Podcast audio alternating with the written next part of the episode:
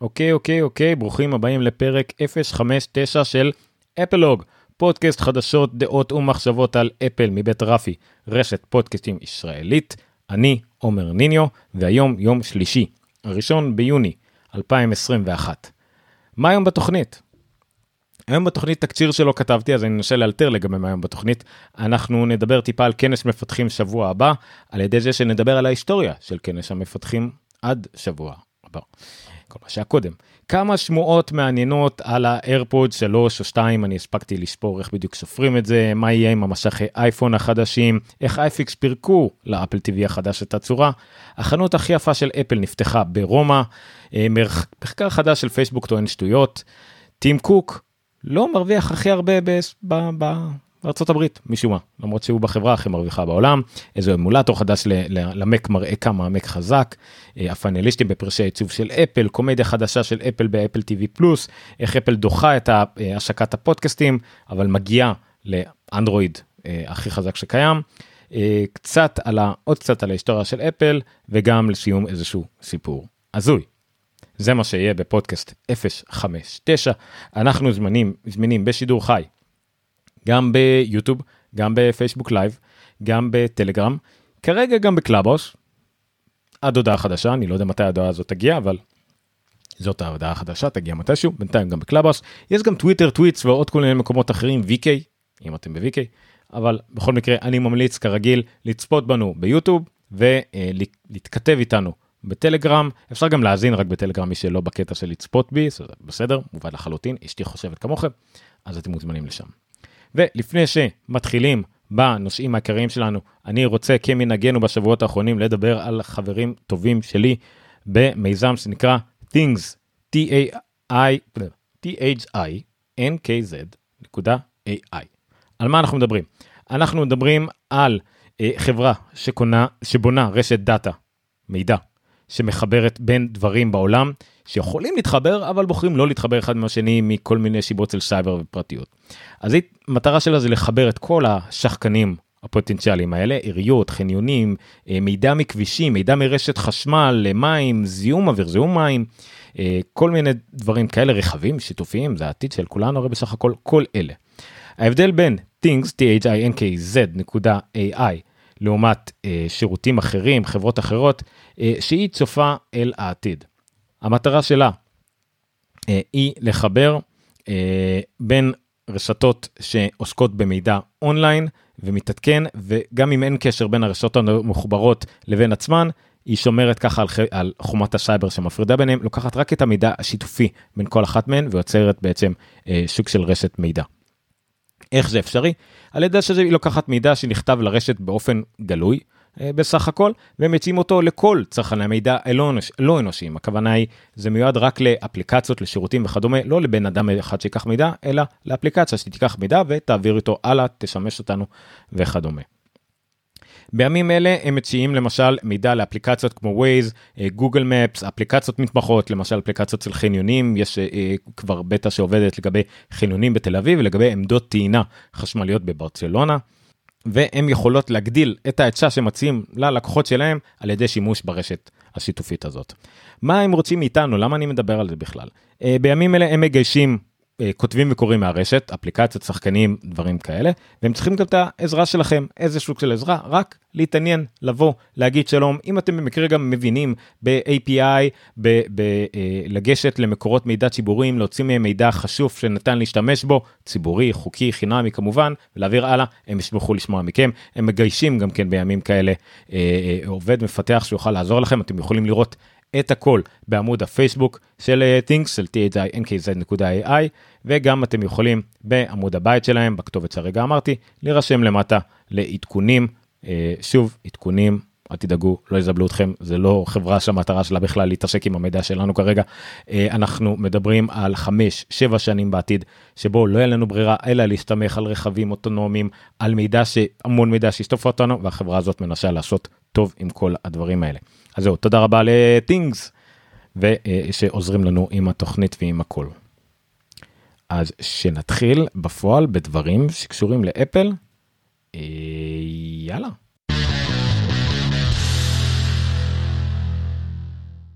אוקיי, המדור הראשון שלנו, כי אנחנו עוברים לפי, עובדים לפי מדורים. יש לנו מדורים כאלה קבוע, אני מנסה להשאיר את זה קבוע. המדור הראשון שלנו הוא שאריות, אבל איכותיות. מה הכוונה? על דברים שכבר דיברנו עליהם, דברים שהם לא חדשות במיוחד, אבל אני מצאתי משהו חדש להגיד עליהם, או שהתגלה לנו מידע חדש. אז על מה אנחנו מדברים השבוע? השבוע אנחנו מדברים על כנס המפתחים של אפל. שבוע שעבר נודע לנו באופן רשמי, בדיוק מתי הוא יהיה, ידענו את זה קצת, מה הלו"ז פחות או יותר. אה, אז השבוע החברים, אם הייתי מכיר אותם, הם היו חברים, אבל נקרא להם מכרים, אוקיי? מרחוק. בין 9 to 5 Mac הביאו לנו אה, משהו מאוד מאוד מגניב, שהוא סקירת כל כנסי המפתחים בערך שהיו uh, בשנים האחרונות, זהו כנס המפתחים ה-32 של אפל, תאמינו או לא. הכנס המפתחים הראשון uh, לא היה בדיוק כנס מפתחים, הוא היה ב-1997, האמת אני אפילו לא בטוח אם סופרים אותו ככנס uh, מפתחים, והוא בעצם היה ה-fireside, מין צ'אט שסטיב ג'ובס, שלא מזמן החברה שלו, נקסט, נקנתה, נרכשה על ידי אפל, uh, חזר לאפל וביקש לדבר קצת עם המפתחים, כינסו את כל המפתחים אה, במקום שנקרא מקנרי convention center בסן חוזה. וביקש לדבר איתם, לשמוע אותם על מה מפריע להם ולהסביר להם בערך על מה הולך לקרות ולמה הוא בכלל, אוקיי, ולמה הוא בכלל מדבר איתם. המטרה היא שהוא אה, רוצה להכניס את המערכת הפעלה שהייתה בנקסט, מערכת הפעלה שמבוששת על אה, open source API שנקראת OpenStep של נקסט, ולהכניס אותה כמערכת הפעלה עתידית של אפל. אפל כזכור קנתה את נקסט ב-1997 אה, במטרה של רק לקנות את נקסט, במקרה הגיע גם סטיב ג'ובס, שבאותו זמן היה בכלל יועץ. יועץ מיוחד כי כנראה המחשבה הייתה להביא אותו שידע אה, להטמיע ויעזור להם להטמיע את המערכת הפעלה ואולי אחרי זה ילך. כמובן שכולם ידעו שזה לא היה המצב, אה, לא הרבה אחר כך הוא הפך להיות האינטרים CEO, המנכ"ל הזמני של אפל, ולא הרבה זמן אחר כך הפך להיות המנכ"ל הקבוע של אפל. בכל מקרה זה היה צ'אט מאוד נחמד, מאוד אנושי, אה, ישב איתם ודיבר איתם, וזה הוביל לארבע שנים, 98, 99, 2000, 2001, שבו אפל פרשמה המון המון עדכונים לאותה מערכת הפעלה עתידית. החל מ-98 קרבון וקוורץ, ב-99 אופנשטפ משנה בעצם את השם, או, או הופכת להיות קוקו ודרווין, אה, שהיו הבסיס למערכת הפעלה העתידית של אפל. ב-2000 דיווחו על, על עדכונים, וב-2001 גם כן על macOS 10 סרבר, זאת אומרת היה macOS 10, macOS 10 סרבר, וב-2002 באופן חגיגי בסן חוזה אה, הציגו את, אה, לא הציגו, השיקו באופן רשמי את macOS 10, כשהייתה גם הלוויה ל-macOS 9. למערכת הפעלה הראשונה קראו אה, אה, יגואר. התחיל את עידן החתולים הגדולים באפל, הציגו עוד כל מיני כלים, אני לא אתעכב על יותר מדי, לא, לא, אנחנו די נדלג בשנים. אז זה היה ב-2002, אחת השנים המשמעותיות באפל, שסוף סוף מערכת הפעלה חדשה, דור חדש שהגיע. 2003, אפל הציגה את האקסקוד, מה שהפך להיות כלי הפיתוח הרשמי אה, בעצם לכל התוכנות של אפל. פנתר מערכת הפעלה באאוטסגה, פעם ראשונה שהציגו מצלמת רשת שיוצרה על ידי אפל ושוק של framework לצטים בווידאו שנקראתה iChat ואפל הציגה את המחשב אה, אלומיניום הגדול של הראשון פאורמק G5. הכל זה ב-WWDC.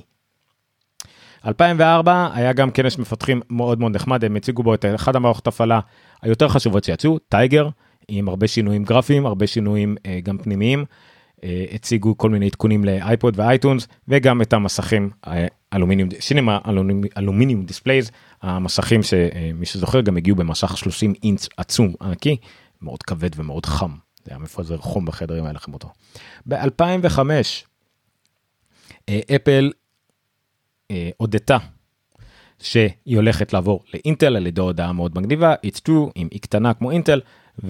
אפל באופן רשמי התחילה את עידן האינטלים שלה, עידן שמאוד מזכיר את העידן בו אנחנו נמצאים כיום, שבו הם אמרו, הם לא הצליחו לדחוף את ה-G5 לתוך נייד, ובעצם המעבדים של PowerPC לא הספיקו להם. Uh, יחד עם המעבר הזה והעובדה שמערכת הפעלה הייתה צריכה לתמוך גם בפאור-PC וגם באינטל, הם הציגו טכנולוגיות כמו רוזטה ויוניברסל, שוב, תוכנות, uh, טכנולוגיות שאנחנו מכירים גם היום, ולי uh, באופן אישי מאוד חשוב מה שקרה באותו WWDC של 2005, הדירקטורי של הפודקאסטים הוצג לראשונה, פעם ראשונה שהציגו, אה, אפל בעצם נכנסה לתוך, נכנסה לתוך העולם של פודקאסטים והציגה דירקטורי בו כולם יוכלו לחפש ולהירשם לפודקאסטים. 2006, 2006 לפרד אה, הוכרזה המערכת הפעלה הראשונה שאני השתמשתי בה באופן אישי. ב-2007, שזה היה אחרי השקת האייפון הראשון, אפל הציגה באופן רשמי את לפרד כאמור, המלא, ב-2006 זה היה מין משהו סודי, את לפרד המלא, הציגו ספארי לחלונות, במשהו שהיה מאוד מאוד מוזר. וכששאלו מה, מה קורה עם האייפון, איך אנחנו יכולים לפתח עליו אפליקציות ומה עוד אפשר לעשות עליו חוץ מזה שהוא טלפון ומחשבון ודפדפן, אפל ענתה שיש לה אחלה פתרון מדהים לכולם, אה, תיצרו ווב אפס, אפליקציות ווביות. כולם כעסו, כולם התלוננו, זה הפתרון מאוד לא הגנתי, מאוד מכוער. אה, לכן ב-2008 אה, אפל הציגה את ה-SDK של אפסטור בעצם וב-WWDC הציגה אותו יותר ה-SDK הערכת פיתוח הוצגה במקוולד בינואר. וב-WWDC אה, הציגו את כל האפשרות ליצור אפליקציות לאפסטור הציגו גם את הסנולפרד למק אחת המערכות הפעלה היותר יציבות וטובות שיצאו אי פעם למק והציגו את האייפון 3G אייפון שהיה אה, עם שפתר כל מיני בעיות שקשורות לטכנולוגיה סלולרית שיתמך ב-3G צילום ב... לא לא צילום בווידאו אה, מהירות כל מיני דברים כאלה. אבל זה היה עדיין טלפון אה, סביר נקרא לזה ככה. ב-2009 לעומת זאת הם השיקו את האייפון 3GS. זה היה גם uh, uh, WWDC הראשון בחייו של סטיב זובס שהוא לא היה, נוכח בכנס ופיל שילר העביר אותו. הם הציגו את האייפון OS 3.0 את ה-3GS האייפון הראשון שנמכר בישראל ה-S is for speed כדברי פיל שילר אז זה גם כן היה, היה uh, כנס מאוד מעניין. 2010 הציגו את האייפון 4. זה הפעם האחרונה גם שהציגו אה, אייפון באביב ולא בסתיו. הציגו את האייפון 4, אחד המכשירים הטכנולוגיים היפים והמהפכנים שהיו אי פעם, עם בעיה קטנה שכולם כבר ידעו עליו מראש. כולם כבר ידעו שהוא יצא, כולם כבר ידעו איך הוא ראה, כי גיזמוד לא הצליחו להשיג מכשיר כזה שנשכח בבר, נגנב ולא הוחזר לאפל. אוקיי, עדיין זה היה מכשיר מדהים עם מסך רטינה, אה, זכוכית משני הצדדים, באמת יפה מאוד. 2011 היה המצגת האחרונה שסטיב זובס העביר בחייו. הציגו שם את iOS 5, שינה את השם מאייפון OS ל-iOS, את ליון, iCloud פעם ראשונה הוצגה, אה, אחרי שזה היה iTools ואז מובייל מי, אה, סליחה, iTools.mac, מובייל מי ו-iCloud, iCloud זה הגלגול הנוכחי של אה, הכלים על הכלי ענן של אפל. וסטיב זובס בעצם נפרד, שלא ביודעין, מה-WWDC. ב-WWDC 2012 זה היה הפעם האחרונה שראינו את סקוט פורסטל. סקוט פורסטל היה אחראי על אייפון OS ואז iOS. אה, הציגו שם כל מיני דברים שדורגים במערכת הפעלה כל מיני באמת דברים אה, נחמדים והציגו את המפות של אפל בפעם הראשונה. אפל נפרדת מהמפות של גוגל מייצרת מפות בעצמה והם היו כישלון. בעקבות הכישלון הזה סטיב פורסטל עזב את החברה. ג'וני אייב אה, וקריק פדריקי השתלטו על התפקידים שלו. ג'וני אייב על העיצוב של מערכות הפעלה וקריק פדריקי על הנדשת תוכנה של iOS אחרי שהוא כבר היה גם ככה אחראי למקOS. התוצאה מזה הציגו לנו ב-2013 את iOS 7 שינוי עצום בעיצוב של מערכת ההפעלה העיצוב של iOS 7 כולם זוכרים איך הכל הפך להיות פתאום פלט ונקי מסקואמורפוזי ממשק שמזכיר את העולם האמיתי עם מרקמים ותלת מימד ודברים כאלה לממשק שהוא נורא שטוח נורא אה, אה, צנוע לא צנוע נורא פשוט כביכול נראה. אה, אז זה היה 7 יצא שם גם את מקוס מבריקס מערכת הפעלה הראשונה של אפל אה, בעידן של המקוס 10 שהיא לא נקרא על שם אה, חתול גדול אלא ידי מקום בקליפורניה. הציגו פיל שילר הציג את המשפט האלמותי Uh, they say they can't innovate anymore, well can't innovate anymore my ass.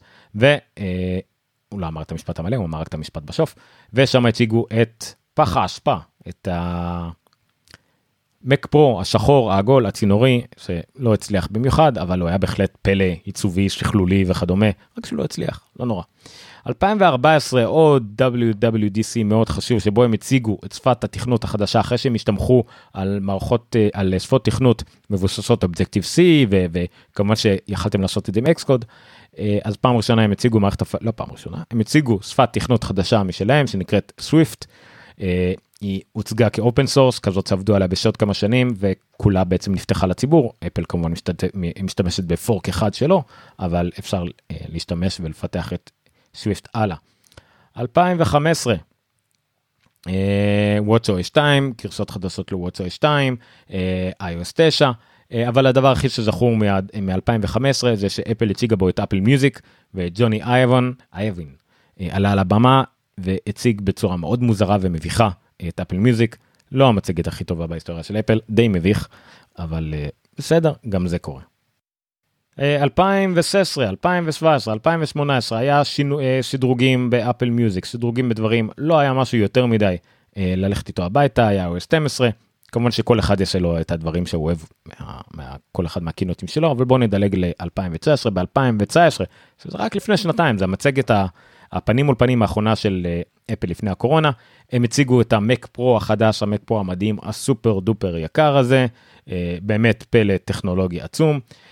שינו את השם של iOS לאייפד לאייפד OS ובעצם העידו על פרידה סופית שיהיה בין שתי המערכות הפעלה האלה כמובן שהם עדיין הרבה מן המשותף אבל לפחות מבחינת לא צריך לצפות שכל פעם יהיה לכל אחד גרשה חדשה אז הם הפרידו בין השניים.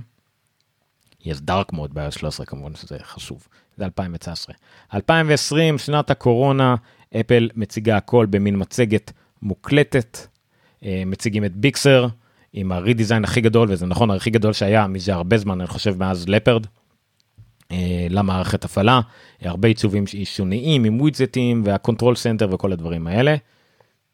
הציגו ווידג'טים על מסך הבית ל-iOS וקצת גם לאייפד OS משהו שעשה מהפכה מאוד מאוד יפה ב look של האייפונים. והכי חשוב הם הודיעו שהמק עובר לעבוד על מעבדים משלהם של אפל סיליקון. אז 15 שנה אחרי ששמענו את זה שהם עוברים מפאורפיסי לאינטל, הנה ב-2020 הם עוברים מאינטל לאפל סיליקון. אז זה היה 2020 ואנחנו בהווה. מה נראה שבוע הבא? אנחנו לא יודעים, אנחנו נדע. עוד שבוע פחות יום, ביום שני, שמונה בערב, האירוע של אפל. אנחנו לא נעביר אותו בשידור חי באופן פורמלי בווידאו והכל, אבל אני אעלה בטלגרם, אני אהיה עם אוזניות, אני אקשיב לאירוע, אם אין לי משהו להגיד אתם מוזמנים להאזין יחד איתי ונדבר על זה בזמן אמת. איך שאתם רוצים, אפשר לדבר, רק תקשיבו לי, תכתוב, נתכתב בטלגרם בכל מקרה, אז אתם מוזמנים לעלות ולהצטרף אלינו בטלגרם של אפלוג.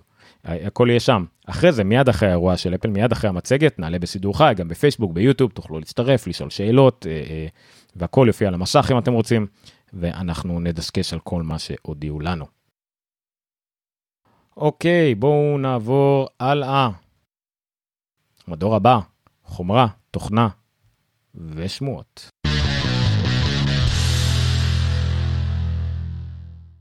השמועה הראשונה שיש לנו היום, שמועה טריה טריה ממש לא מזמן, אבל היא גם ממש לא מעניינת אותי באופן אישית. Love to Dream, צייצ'ן טוויטר או מה שלא קוראים לזה בסין, שאוהב להדליף דברים, טוען שהוא הדליף את הסוללה שתהיה באייפון 13.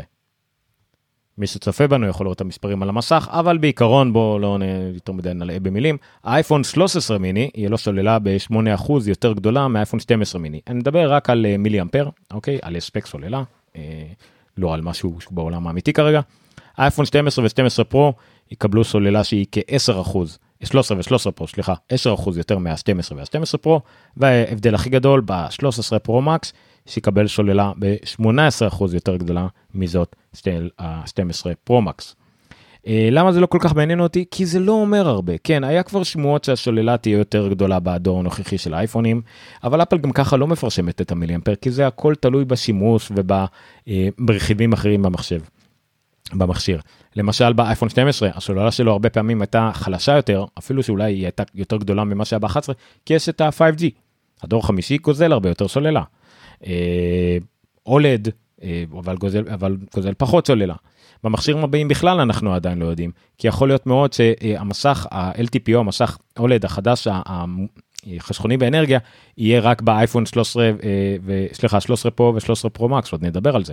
מצד שני זה מסך חסכוני אבל מצד שלישי זה זה עם ProMotion uh, ו-120 הרץ ואולי always on אז הוא יבזבז יותר סוללה. או אבל הדור החמישי נהיה יותר יעיל אז זה פחות סוללה. בקיצור זה רק מספרים. זה לא באמת משנה. הכל תלוי בשימוש של המכשיר. יכול להיות שגם אפל פתאום הדור ה-A15 סופר חסכוני בסוללה מעבד החדש. או המערכת הפעלה החדשה הצליחה לחתוך בה, בעבודה שלה ברקע וחוסכת אי אפשר לדעת. אז מבחינת מספרים יופי. הצליחו לדחוף סוללה יותר גדולה לכנראה אותו גודל פיזי שמחת זקנתי, אחותה הגדולה והקטנה גם יחד. אבל בסדר, זה ידיעה שמדברים עליה. השמועה הבאה, לגבי האיירפודס, קצת יותר מוקדם השבוע. שמועה של בלומברג, של מר גרמן, שהאיירפודס פרו 2 והאיירפודס 3 בדרך, כשהאיירפודס פרו 2 יגיע ב-2022 והאיירפודס 3 כנראה כבר בסוף השנה הנוכחית. לגבי איירפודס פרו 2, מר גורמן משוכנע שיש שם איזה שהם יכולות למעקב אחרי כושר ובריאות, יהיה מין motion sensors כאלה. אולי הם יוכלו למדוד את הצעדים שלנו גם בלי שאנחנו עם מכשיר אחר שמודד צעדים, אני לא מבין למה, כי אין לך מה לעשות עם האוזניות בלי השעון או לפחות האייפון עליך והם מודדים צעדים בעצמם אז אני לא יודע. אה, מה שכן לאוזניות יש אפשרות למדוד אה, סוללה אה, סליחה דופק וכל מיני ממצאים ביומטריים אחרים בצורה אולי קצת יותר מדויקת ממכשירים אחרים לבישים. יש אפשרויות בריאות וכושר לאוזניות אני פשוט לא בטוח למה. צעדים או משהו כזה אבל לא יודע נראה מושן שנסור זה אולי תנועה של הראש אולי נגיד כל מיני ספורט כזה שלאו דווקא אה, מזיזים בו את הידיים או את הרגליים, אולי אותו אפשר למדוד, לא יודע. למה לא? בכל מקרה זה השמועה הנוכחית, AirPods 3 רגילות לקראת סוף השנה ו-AirPods Pro 2 רק ב-2022. בואו נמשיך מהר בשמועות, מה שאמרתי מקודם, יכול להיות שסמסונג ו-LG כבר התחילו מוקדם מהצפוי את ייצור המשכי אולד לאפל. בדרך כלל הם מתחילים את הייצור עוד משהו כמו שבועיים או חודש מהיום, שיספיק לספטמבר, אוקטובר, נובמבר או מתי שהאייפונים יוצאים. השנה נראה שזה הגיע קצת מוקדם מהצפוי, אה, ונודע לנו שגם LG וגם סמסונג מייצרים את המסכים. מה הבעיה פה? הבעיה פה שרק סמסונג יכולה לייצר את המסכים מסוג LTPO, המסכים המתקדמים של אפל, מסכים דרך אגב שהיא הם, אה, המצאה של אפל. אה, נכון? כן, כן. מסכים אני נוטה שהם המצאה של אפל ורק הם יכולים לייצר את המסכים האלה רק השנה בניגוד לשנה שעברה כנראה אפשר לייצר מספיק מסכים כדי שאפל תוכל להשתמש בהם הרי לסמסונג ונראה לי לסמסונג היה מסכים כאלה שנה שעברה אבל סמסונג מייצרת באופן דרסטי אה, הרבה פחות מכשירים מאפל אז אפל לא יכולה להתחייב למסך כזה לכמות העצומה של מכשירים שהיא מוכרת וכנראה שגם השנה היא כזה בחצי בעיה. זאת אומרת היא יכולה לייצר מספיק מסכים רק לליין הפרו והפרו מקס ולא לליין הרגיל ככה זה נראה לפחות לפי הידיעה הזאת לפי השמועה הזאת. זה לא לא הגיוני זאת אומרת בסדר אפל תפריד בין הפרו אה, זה מה שקרה אם אני לא טועה באייפון שלפני 11 עם מסכי אולד לעומת מסכי LCD אה, אייפון 11 ישר קו וכולם עם אותו מסך OLED זה יופי אולי יש הבדלים קטנים אבל יכול להיות שעוד פעם באייפון 13 אנחנו נראה שהמכשירי הפרו מקבלים את המסך שמאפשר לנו 120 הרץ ProMotion שזה אומר שהתדר משתנה אולי always on display מסך שהוא הרבה יותר חסכוני יותר איכותי אה, ולעומת זאת המכשירים הזולים יותר, ה-13 וה-13 מיני, אה, יהיו עם המסכים הרגילים הישנים יותר. אה, שוב, זה הגיוני, אני לא חושב שצריך להתעצבן אם זה יקרה. אפל גם לא יכולה לייצר מספיק מסכים מאותו שוק וגם אין שום דבר רע בהפרדה יחסית של דגמים כדי שנדע מה לעשות יש אחד יותר טוב אחד פחות טוב ויש גם הבדלי מחירים בהתאם כל אחד המכשיר שמתאים לו. אז זה לגבי המסכים. וידיעות אחרונות בתחום החומרת תוכנה ושמועות. Uh, הבאנו כמה פעמים אנחנו אוהבים להביא את iFixit ומפרקים את המוצרים של אפל הם פירקו את ה-iMac אז עכשיו הם מפרקים את האפל TV 4K החדש והאמת שזה די מפתיע. האפל TV 4K עצמו מאוד קל לפירוק מתברר uh, בכמה הברגות uh, למיניהם. אפשר להוציא uh, חלקים עיקריים ממנו. הם גם גילו באמצעות אינפרה אדום שהמכשיר הזה למעשה הוא אה, שקוף לאינפרה אדום יש לו חיישני אינפרה אדום בפנים אבל למעשה לא משנה לאיפה תכוונו את השלט אה, הוא, הוא יקלוט אותם. זה לא שהוא אטום זה שחור שקוף לאינפרה אדום זה שהוא שחור לא אומר שלא ניתן להעביר דרכו. אה, מבחינת פירוק אה, פירקו אותו די בקלות יש בו אה, 4 או 5 אה, 5 חלקים אה, די ניתנים לפירוק בקלות כולל המאוורר הענקי שבאמצע כולל הלוח אם אה, כולל הכל ושוב לא היה צריך הרבה. זה לגבי האפל TV עצמו. שקיבל אפילו ציון 8 של פירוק והרכבה, שוב, הסתכלתי על זה מאוד פשוט. לעומת זאת, השלט של אפל TV נורא מטעה. יש לו שני ברגים למטה, לא היה את זה לאף שלט של אפל עד היום. אולי חוץ מהראשון, סליחה. אמ, אבל אחרי שהם גם מוציאים את הברגים האלה זה לא עוזר כי המטרה העיקרית שלנו בשלט זה להחליף לו שוללה זה מכשיר עם שוללה אנחנו רוצים להחליף אותו. מתברר שזה הרבה יותר משובח ממה שזה נראה. זה שהוצאים את החלק הזה זה לא נותן לנו הרבה צריך לפרק גם כן את הכפתור העליון ולנתק את הכבל פה אה, וחלק וצריך גם לפרק חלק מהכפתורים ולוודא שלא הרסתם את האלומיניום כשאתם עושים את זה. שוב, אלא אם כן המהנדסים של אפל יודעים משהו שאנחנו לא יודעים, אה, מאוד מאוד משובח להחליף שוללה לשלט של אפל TV ומאוד קשה לעשות את זה בלי לפגוע בשלט של אפל TV. זאת אומרת שיכול להיות תלוי בעצבים שלכם, אם אי פעם תיהרס לכם השוללה, אולי עדיף לקנות חדש. זה לפחות המסקנה של iFixit, לא שהם אמרו לקנות חדש, תחליפו או תביאו למישהו שיקח את זה, אבל זה לא הולך להיות פשוט ולא הולך להיות קל. זהו, אז זה לגבי הפירוק של השוללה, סליחה, של האפל TV 4K. בואו נמשיך למדור הבא, חדשות כלליות.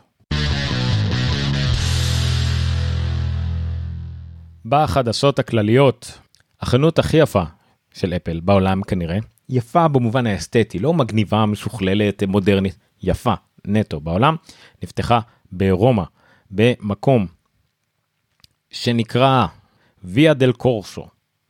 אוקיי, ויה דל קורסו, בית קורסו, מקום שבצורה כזו או אחרת קיים מהמאה ה-15, אבל בצורתו הנוכחית מבחינת המבנה והאבנים קיים מהמאה ה-19. אה, מה שרואים על המשך, מי שרואה, מי שלא כמובן יכול ללכת ללינקים, אה, applog.rafi.media קו נטוי 059 שם יהיו את כל הלינקים כל מה שאנחנו דיברנו עליהם היום בתוכנית. אה, יכול לראות תמונות שפדריקו ויטיצ'י וחברתו הנחמדה צילמו בזמן שהיו שם בחשיפה לעיתונאים לפני שהחנות נפתחה בפועל ויש שם דברים מדהימים הכל שם עשוי משיש הכל שם נשמר במבנה המבני הבסיסי שלו החצר שם היא מהמאה ה-16 או מהמאה ה-15 החצר עם העצים וה, והריצוף. אה, בתוך החנות עצמה אה, ציורי תקרה מדהימים, מקוריים גם כן מאמצע המאה ה-20, סליחה, תחילת המאה ה-20, סוף המאה ה-19. המקום הזה היה אה, אומנם סוג של בית, הפך להיות בית קפה מאוד מאוד מפורסם בתחילת המאה ה-20, ויותר מאוחר הפך להיות מזללה נוראית בסוף המאה ה-20, אבל אפל קנתה את החנות הזאת, את המבנה הזה, עבדה עליו ארבע, כמעט, כמעט חמש שנים בשיפוץ, הפכה אותו לסוג של פיסת אומנות מודרנית מדהימה. אה, גם הציורים, גם החצר עם הישיבה, עם הקומות, עם המדרגות, עם השיש בכל מקום. וכמובן תוסיפו לזה את המחשבים של אפל, את הריהוט של אפל אה, ואת האופן כללי את החוס האסתטי של אפל. ניתן אה, גם לראות ברשימות שאני אצרף לכם את התמונות הרשמיות של אפל. לא רק את התמונות שפדריקו וטיצ'י צילם, יש גם שרטונים, יש תמונות של איך המקום הזה נראה במקור. שוב, אני חושב שזה מין מקום חובה לכל חובב אדריכלות כלשהו להגיע כשהוא מגיע לרומא. כמובן שיש מספיק מה לראות ברומא, אבל אם גם אתם מתעניינים בטכנולוגיה, קפצו לשם, זה נראה לי מגניב לגמרי. אז זה לגבי הוויה דל קורסו, החנות החדשה ברומא, איטליה של אפל. עוד בחדשות הכלליות של אפל. אה, יצא מחקר שטען שהשיטה בה אפל חוסמת מאפליקציות לעקוב אחריכם, זאת אומרת, אה, מונעת מכם, מונעת מהם, מהתוכנות, אה, למצוא עוד מידע עליכם בזמן שאתם עוברים לאפליקציה אחרת. זאת אומרת, לדעת שאם גלשתם בפייסבוק וחיפשתם שם אה, עבודה בתחום הייטק, זה נורא מזיק אם יד שתיים אחרי זה בדפדפן לא ידעו גם הם שחיפשתם עבודה בהייטק וייתנו לכם רק עבודות להייטק. זאת אומרת, זה נוראי שלא יכולים לפגוע לכם בפרטיות. ככה המחקר החדש אה, טוען, ולא, וגם פוגע בעסקים, ופוגע בעסקים קטנים, ואנשים הפרטיים, ובאמת זוועה לאנושות.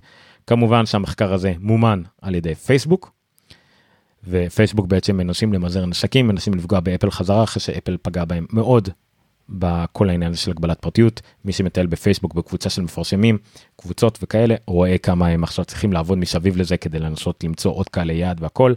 זה אולי רע למפרשמים, אבל זה טוב לנו, זה טוב לפרטיות, אה, אפשר למצוא דרכים אחרות בהן אפשר לפרשם בצורה ממוקדת, אה, כנה ואמיתית, בלי לעקוב אחרינו בין אפליקציות. אז זהו, זה סתם ידיעה טיפשית על מחקר שלא אמין עוד לפני שהוא בכלל דיברו עליו. עוד מין ידיעה כללית קטנה כזאת, אה, פרסמו את רשימת המרוויחים במנכ"לים בפורצן 500, ה-500 החברות המובילות בארצות הברית, וטים קוק, שהוא המנכ"ל של החברה אה, הכי אה, רווחית בעולם, הכי גדולה בעולם, עם השווי הכי גדול בעולם. אני חושב, יש כמובן בטח איזה כמה סעודיות שאולי קצת גדולות יותר, אה, אבל הן לא באמת חברות כאילו שנסחרות וכדומה. אז הוא, בחברה הכי גדולה בעולם, הוא מקום 171 בתחום המשתכרים. השכר שלו ב-2000, בשנה האחרונה שהם מדדו, היה בערך 3.5 מיליון, משהו כזה, כשה... סליחה, 14.8 מיליון, כשה... שכר החציוני הוא 13.4 מיליון. זאת אומרת הוא מרוויח טיפה מעל, לא טיפה, מרוויח מעל הממוצע אבל לא הרבה, וממש הרבה פחות ממנכ"לים אחרים בחברות הרבה פחות אה, כלכליות או הרבה פחות מכניסות או רווחיות, כמובן כל אחד והזה שלו. זה לא רק שכר, זה כולל גם דיבידנדים ומימושים וכדומה, יכול להיות ששנה שעברה היה לו הרבה יותר גדול כי הוא מימש באיזה 100 מיליון דולר מניות. ספציפית בשנה הזאת הוא הכניס לכיסו משהו בשווי 4.8 מיליון דולר, שום דבר לרחם עליו. אבל מקום 171 כשאתה בראש החברה הכי גדולה זה יפה. זה יפה. ידיעה כללית, אה, לא יודעת אם להכניס אותה לחומרת תוכנה או פה, אבל אני חושב שזאת ידיעה כללית יותר, יותר ברומו של עולם כזאת, זה לא ספציפית. יש אמולטור שנקרא דולפין. זה אמולטור שהמטרה שלו להריץ משחקים של אה, נינטנדו, אה, עד הווי, נינטנדו, אה, שכחתי את הקונסולה שהייתה לפני כן, נינטנדו 64 או משהו כזה, וווי, על אה, כל מיני פלטפורמות, הם רצים על PC, הם רצים על אנדרואיד, על כל מיני. והם לקחו את ה-M1 כסוג של משהו מבושש עם הכי חזק שהם יכלו למצוא כדי לנסות להריץ עליו, והוא רץ להם בנתונים מטורפים. מה זה מטורפים? אם אני לא באמת מבין בזה, אבל נניח. הם הצליחו להגיע עם ה-M1, שהוא המעבד הכי בסיסי והכי נמוך והכי חלש שאפל אי פעם תוציא, ל-65% מהביצועים של המחשב גיימינג הכי חזק שהם יכלו לשים. אני מדבר על uh, i9 מסדרת 9990, לא ברור לי כל כך עם איזה, עם איזה מערכת הפעלה, אבל עדיין. הם הגיעו לביצועים מטורפים כשהם ניסו להריץ את זה, ויותר חשוב מזה, לא רק הביצועים, זה החיסכון באנרגיה. זאת אומרת, המכשיר הזה, המקבוק Air M1, לעומת ה-i9 9900 ב-5 ג'יגה הרץ, אה, יש פה את הכרטיס משך, NVIDIA RTX 3090, הגיע ל-65% מהביצועים של אותו מחשב מטורף, אבל בפי כמה? כמה, כמה, כמה? אה, עשירית, פי 10 יותר יעיל באנרגיה, זאת אומרת, הוא ניצל רק עשירית מהאנרגיה כדי להגיע ל-65% מהביצועים. זה מכפיל מטורף, זה מאוד יפה, אה, ועדיין זה לא, ה, לא הכי אופטימלי שהם עשו את זה, ושוב, זה המעבד הכי חלש של אפל. הם מאוד מתרגשים מזה, וזה מאוד מגניב, ואם האמולטור הזה יצא באופן רשמי, זה גם יהיה מאוד נחמד לאנשי מק שיוכלו לשחק במשחקים של נינטנדו. כי למה לא? למה לא? ידיעה אחרונה בתחום החדשות הכלליות. אה, אפל אה, פרסמה כמה עוד כמה דברים בנוגע ל-WWDC, דברים שאני לא אתעכב עליהם כמו אחוזי הזוכים באתגר לסטודנטים. זאת אומרת כשמקבלים כרטיסים חינם וציוד ודברים מגניבים, כרטיסים אין מה, כנס חינם, גישה למפתחים והכל, אז אחוזו הזוכים, לא טרחתי לבדוק מזה, אבל ברכות לזוכים. והם הכריזו על הפאנליסטים לפרסי העיצוב, לאפל יש אפל Design Awards, זה תכלס באופן כללי פרסי האפליקציות הכי טובות של השנה מטעם אפל, והם פרסמו את הפאנליסטים.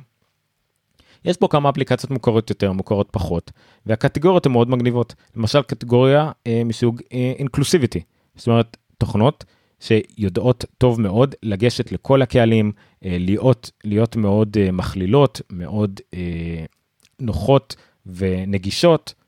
למשל אפליקציית פה one password אפליקציית ניהול ששמעות העדיפה עליה שאני משתמש בה כבר המון המון שנים. משחק של בשם אלבה משחק מגניב לגמרי חמוד שבהם אתם פשוט ילד צעיר על אי שמתחבר עם חיות ועוזר להם ועוד כל מיני דברים כמו הולוביסטה voice dream reader דברים שונים שקשורים לאינקלוסיביטי דברים שאני פחות מכיר.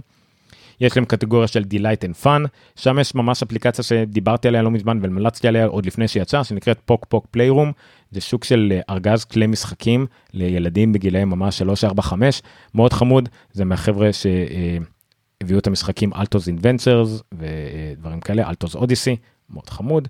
יש שם את Poolside FM, תחת הקטגוריה של Delight and Fun, זה אפליקציית רדיו מגניבה, אתם לא יכולים לשלוט שם על כלום, יש לכם איזה 4-5 תחנות עם מוזיקה מגניבה, אין לי מה לתאר, זה מוזיקה שאני שם ברקע לפעמים, אין לי מושג מי הזמרים האלה, לא יודע מה זה היצירות האלה, פשוט מגניב לי באוזן, היא מעוצבת כמו משהו מה-80's, חמוד, מגניב, איזה משחק XT על CGA, משהו חמוד לגמרי. אה, יש פה כמובן כמה אפליקציות שחוזרות על עצמם בכמה קטגוריות. תחת Interaction, אפליקציות שטובות באינטראקציה שלהם, יש פה אפליקציה בולטת אחת שנקראת Nova, Nova זה סוג של code editor לאייפד, זה מאוד מאוד חמוד, של Panic, חברת Panic היא מאוד מאוד אה, מפורסמת. קרות וודר אפליקציית מזג אוויר מאוד מגניבה שהתפרשמה בזה שזה יש לה אופי היא מקללת אותך לגבי המזג אוויר וכל מיני דברים אתה בוחר את הרמת דיבור מלוכלך שלה, מאוד חמוד. סושיאל אימפקט, זאת אומרת ההשפעה החברתית של אפליקציות, גם פה יש את המשחק אלבה המאוד יפה ועוד כל מיני אפליקציות. מבחינה ויזואלית וגרפיקס, אפליקציות יפות, the Steel Sky זה אחלה משחק יפה, לא שיחקתי בו הרבה, רק ראיתי כמה הוא יפה הוא. לונה, Mission to Mars AR, המשימה למאדים, Augmented Reality מאוד יפה. ומבחינת innovation, גם אפליקציות שהן חדשניות. שווה, שווה לגמרי, זה אחלה דרך למצוא אה, רעיונות לאפליקציות חדשות לבדוק, אני עוד לא יצא לי, כי, כי ראית, קראתי את הידיעה הזאת לפני שעליתי לאוויר ממש, אני כנראה יוריד כמעט את כל האפליקציות האלה, מה שלא בתשלום, מה שבתשלום אני אשקול עדיין, אה, וזה באמת, באמת אחלה דרך להיחשף לאפליקציות. אה, כל הכבוד לאפל שהיא מחזירה את זה לקדמת במה את הפרסים האלה, ויהיה ממש טקס ביום חמישי הבא, אה, טקס הענקת הפרסים, וירטואלית או לא וירטואלית, אה, לזוכים. אז יפה מאוד. עד כאן חדשות כלליות. בואו נעבור לשירותים ואפל TV. בשירותים ואפל TV, שתי ידיעות קצרות, יש קומדיה חדשה שתגיע לאפל אה, מהיוצר של Schitt's Creek, לא מהיוצר, אחד היוצרים, הוא היה כותב ואז מפיק בפועל וכל מיני כאלה, אה, של Schitt's Creek. Schitt's Creek אה, פחות הייתה מוכרת בארץ כי לא שידרו אותה, אבל באמי האחרון היא זכתה בכל הפרסים, ואז התחילו לשדר אותה בארץ, אז קומדיה אה, ממש זוכת פרסים, אז אחד היוצרים שלה אה, יפיק אה, סדרה חדשה לאפל, מבוססת על ספר בניג, בשם The Big Door Prize. ה premise של התוכנה הזאת, של הסדרה הזאת, מאוד מגניב. אנשי שכונה מנומנמת בשם Deerfield מגלים שיש להם מכונה חוזת גורלות במכולת השכונתית. ומשם כנראה דברים קורים. לא, לא חוזת עתיד משום מה, אלא fortune telling machine, משהו כזה גורל, לא, לא, לא עתיד נקרא לזה ככה. בכל מקרה, לא קראתי יותר מדי, אולי נקרא את הספר, אולי לא, אני לא בטוח, אבל מאוד מגניב, הספר של אם או וולש, ולא יודע בדיוק מתי תגיע, אבל זה קומדיה, עשרה פרקים, חצי שעה. Uh, הכוונה היא שזה יחז... יגיע ממש בסתיו הקרוב, זאת אומרת עד סוף השנה, עוד תוכן מגניב מגיע, סליחה, לא, uh, טעיתי, עד סוף השנה מה שיגיע זה הסדרה פונדיישן, שגם כן זה מאותה חברת הפקה של הסדרה הזאת. אז הכל קשור, אפל אוהבת לעבוד עם אותם אנשים, אה, וזה נחמד כי יש לה דברים טובים, אז הם מביאים את אותם אנשים שיעשו עוד דברים טובים. אז זה לגבי The Big Door Prize בקרוב באפל TV פלאס.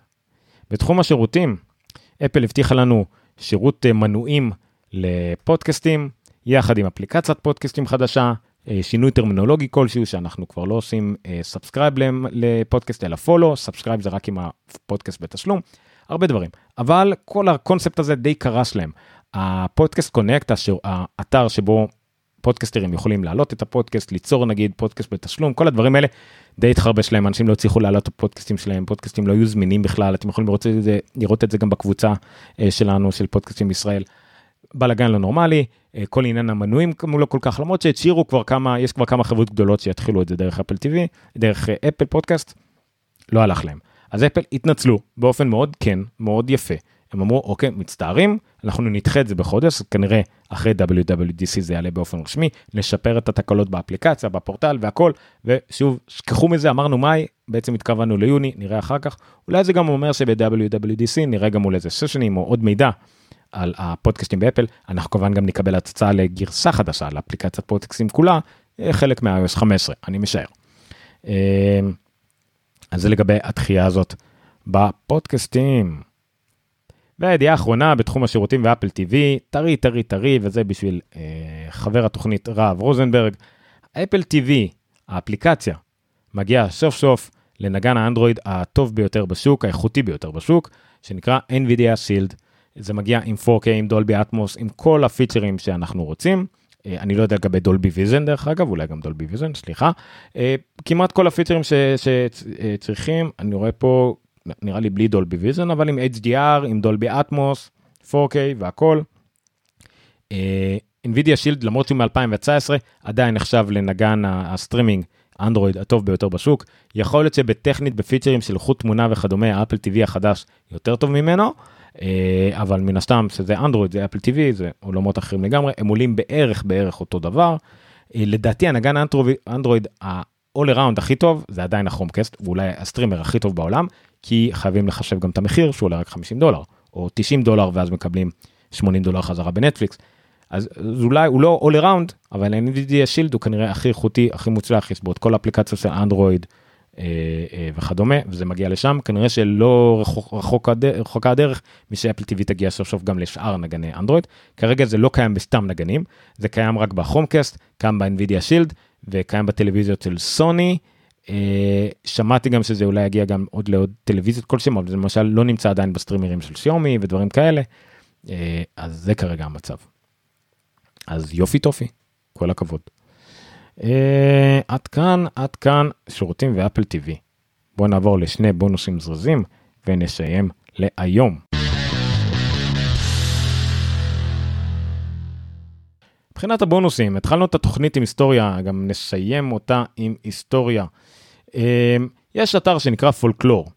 אה, אני הגעתי למאמר הזה ספציפית שאני הולך לדבר עליו, אבל בפועל יש פה 128 מאמרים או סיפורים על ההיסטוריה של אפל בכלל. הסיפור הזה ספציפית עניין אותי, אה, כי מי שכתב אותו זה אנדי הרצפלד, אחד העובדים המפורסמים באפל, שכתב על ביל אתקינסון, עוד עובד סופר מפורסם באפל, אחד מהראשונים שעיצבו את הממשק לליסה, שהפך להיות יותר מאוחר גם הבסיס לממשק למק. אה, ביל אתקינסון, למזלנו הרב, היה, חו... היה צלם חובב. והוא צילם עם פולרויד, עם מצלמות האלה שמצלמים ומיד יוצאת התמונה וצריך לנער וזה, אה, צילם כל תהליך בעיצוב הממשק הגרפי שהוא עשה לליסה. אנחנו רואים ממש את התמונות פולוריד, אם כתוב בכתב יד למטה כל דבר מה היה בתמונה, ואנחנו רואים שלב שלב בעיצוב של הממשק מערכת הפעלה. כולל גרפיקה מאוד מטורפת יחסית לבין 1978 ל-1982 בערך, שהתמונות האלה נלקחו. אה, כולל מה שיהפוך להיות התוכנות אה, של אפל, קוויק דרו וכדומה, אה, תמונות, איך הן נראות, ממש ממש דבר יפה, כל כמובן מלווה בסיפור על הכל עם הנוטציה, עם, עם מה יש בכל תמונה, מאוד מרשים. אז זה נמצא בפולקלור.org אה, ויש שם שוב ממש רצף של המון המון סיפורים על אפל, אני שמתי את הלינק לסיפור הזה ספציפית, גם הוא נמצא ברשימות הפרק. הידיעה האחרונה להיום, הבונוס האחרון להיום, הוא סיפור מצחיק, שרציתי להביא אותו. אה, לא כל כך מצחיק, הוא עצוב לפחות לאדם אחד, זה מין תביעה מוזרה כזאת שאפל לא יכולה להתחמק מלהפסיד בה. אה, אני אספר את זה ממש בקצרה, אני לא רוצה להאריך יותר מדי מילים.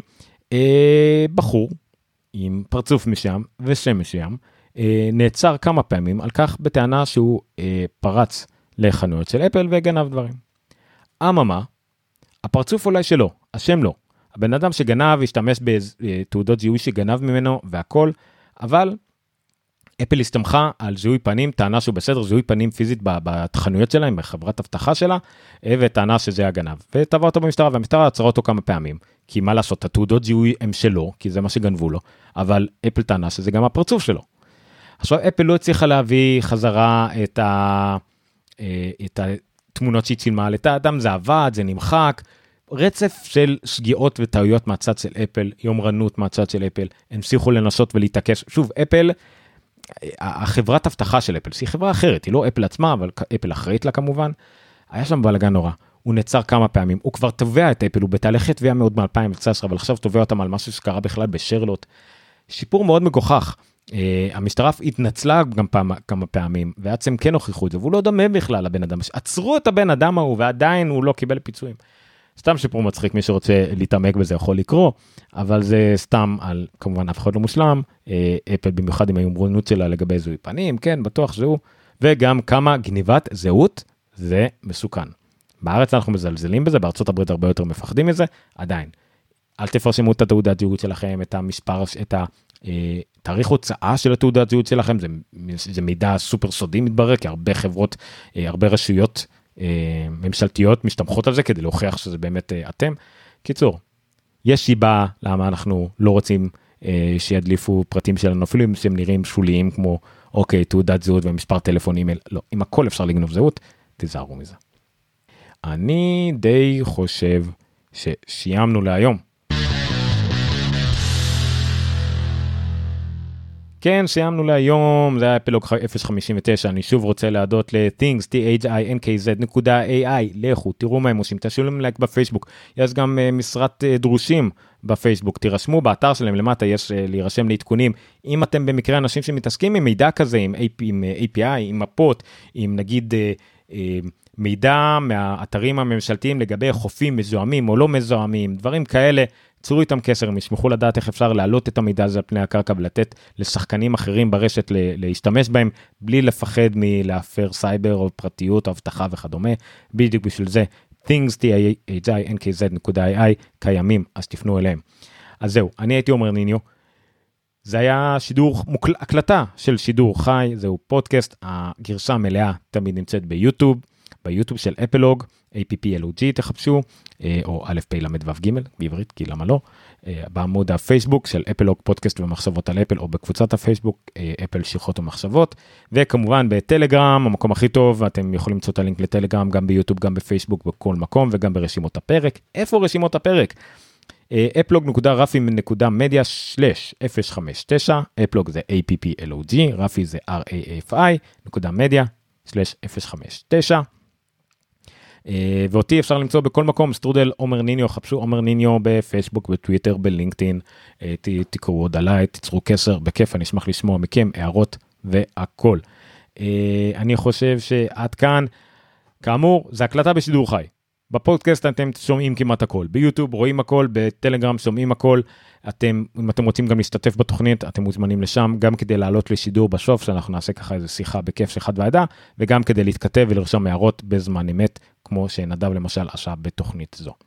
זהו, עד כאן, אפלוג 059, הראשון ליוני 2021, אני מסיים את הסידור החי וממשיך בטלגרם, תצטרפו אלינו שם. לילה טוב.